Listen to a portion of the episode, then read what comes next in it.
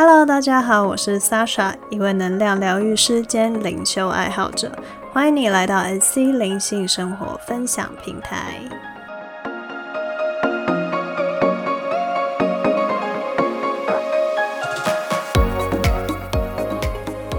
好的，今天我们就来探讨一个在灵修道路上非常容易被大家提及的法则，叫做吸引力法则。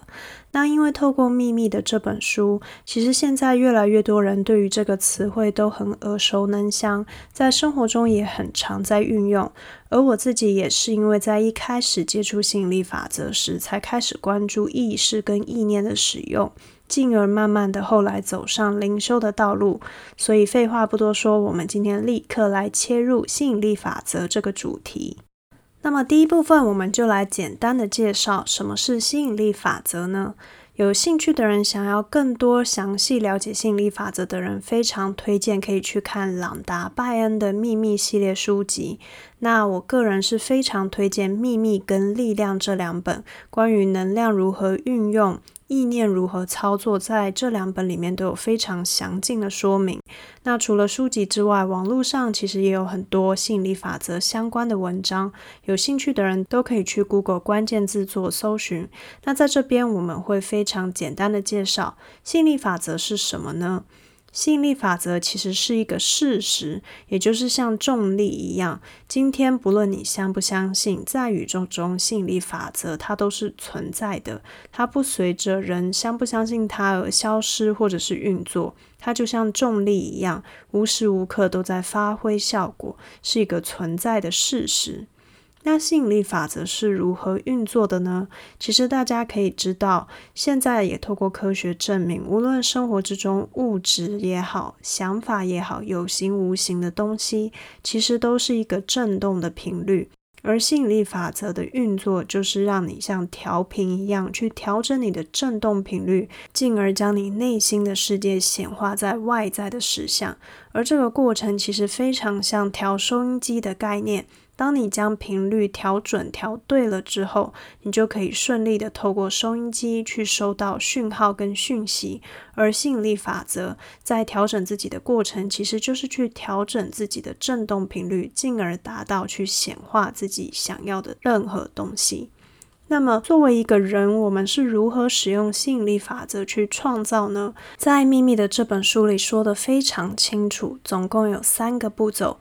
第一个就是要求，去要求你想要获得的东西，去向宇宙下订单；而第二步就是相信，相信你会获得这个你想要的东西；第三个就是接收，在你要求跟相信之后，准备好宇宙随时会将这个东西送到你的面前，而你要做的就是去调整自己，变成接收的状态。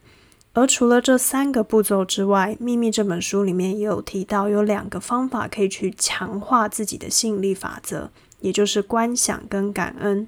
透过在脑袋中观想的方式，去想象你已经获得了你想要的东西跟状态。并且去感恩，因为在感恩的同时，就代表我们已经确认自己接收到了有感恩的心情。透过这两个方式，可以去加强自己吸引力法则的运用，让自己想要的东西更快的实现。好的，以上简单的介绍吸引力法则。那么很多人可能在运用吸引力法则之后，也会像我一样遇到的第一个卡关就是。为什么吸引力法则好像对我来说没有用呢？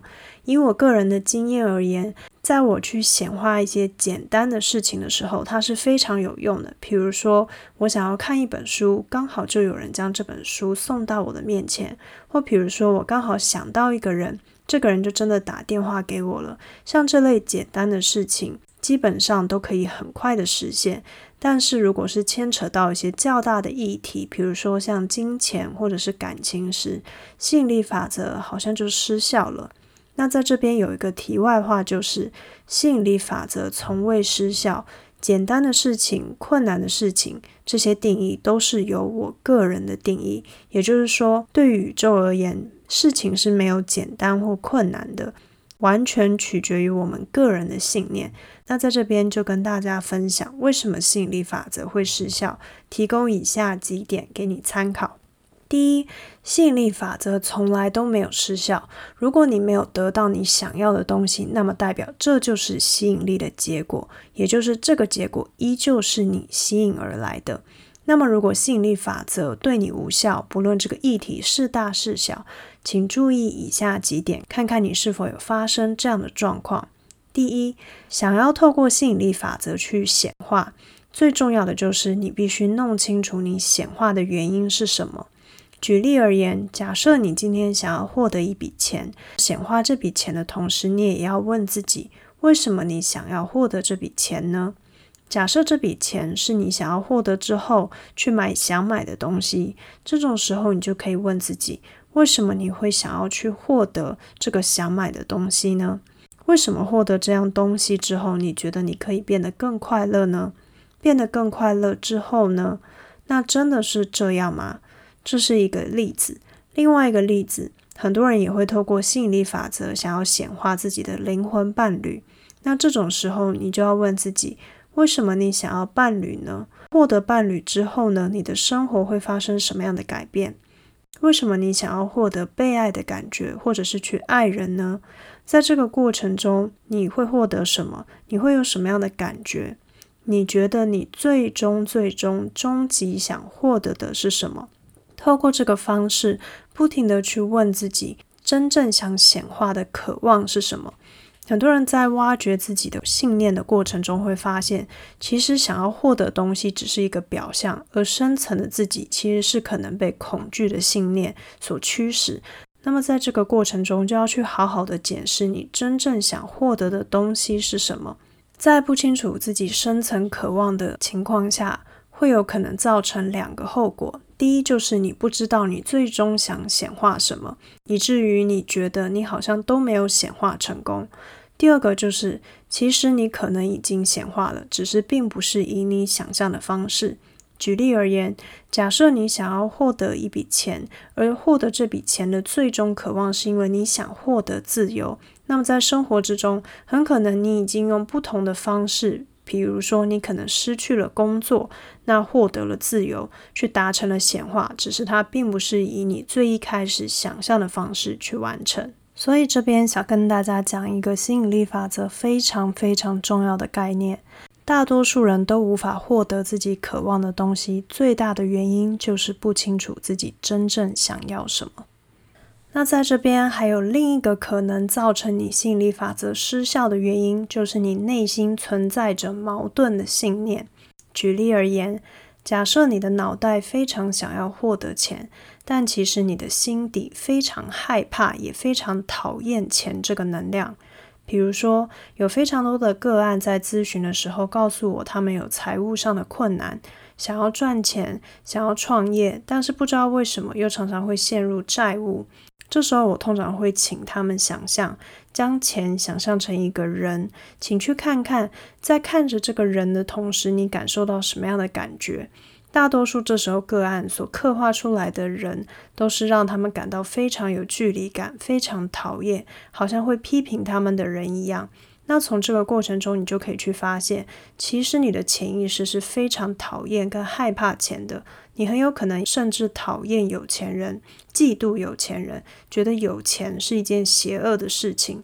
那在这种过程中，即便你的脑袋想要显化金钱，可是你的潜意识却是抗拒钱的，就会造成仿佛吸引力法则是失效了。同样，其他的例子，有的人想要去显化伴侣。增添自己生活中的爱，但是潜意识又同时认为，一旦有了伴侣之后，自己的自由就会相对的被剥夺。那在这种时候，也会形成矛盾的信念，进而影响到吸引力法则的运作。再来，有的人希望生病的身体可以快点恢复健康，快一点康复，但是在生病的过程中，又可以得到他人的爱，还有他人的关注。这种时候就很有可能会造成病情的反复，因为潜意识知道透过生病这件事情，我可以去获得一些好处，所以就会抓着生病这件事情不放。所以，即便脑袋知道想要康复，但是心中的心底却还是希望透过生病这件事情来获得爱和关注。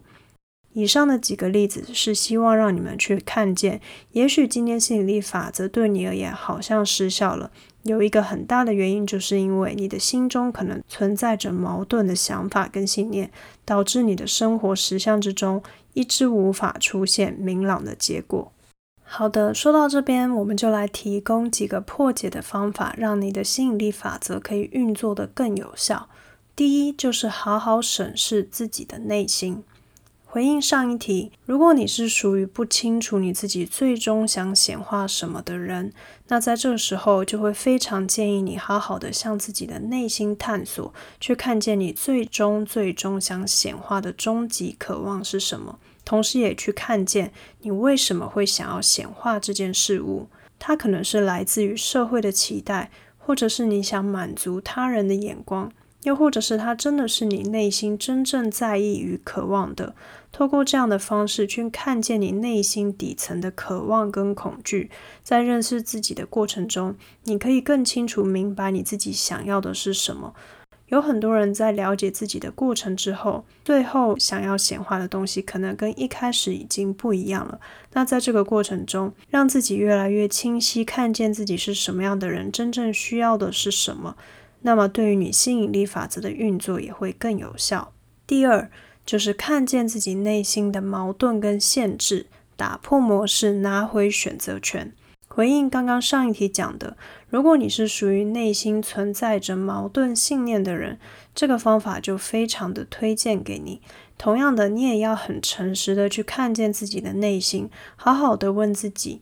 在你想要显化的事物之中，你是不是存在着矛盾的想法跟负面的信念呢？假设你想要获得钱，你又很害怕钱，那么你为什么一定要害怕钱呢？你对钱有什么样的观感跟恐惧？这个观感跟恐惧是真实的吗？还是只是你自己的投射呢？假设你想要获得伴侣，又觉得他会剥夺你的自由。那么，是不是有更平衡的相处模式，可以让你同时获得伴侣关系，又能体验到自由的感受呢？再来，假设你希望拥有健康的身体，可是又希望透过生病的方式去获得其他人的关注跟关爱，那么你只能透过这个方式去达到这样的目的吗？透过不停向自己提问，找到自己内心矛盾跟限制点。你就可以打破模式，拿回选择权。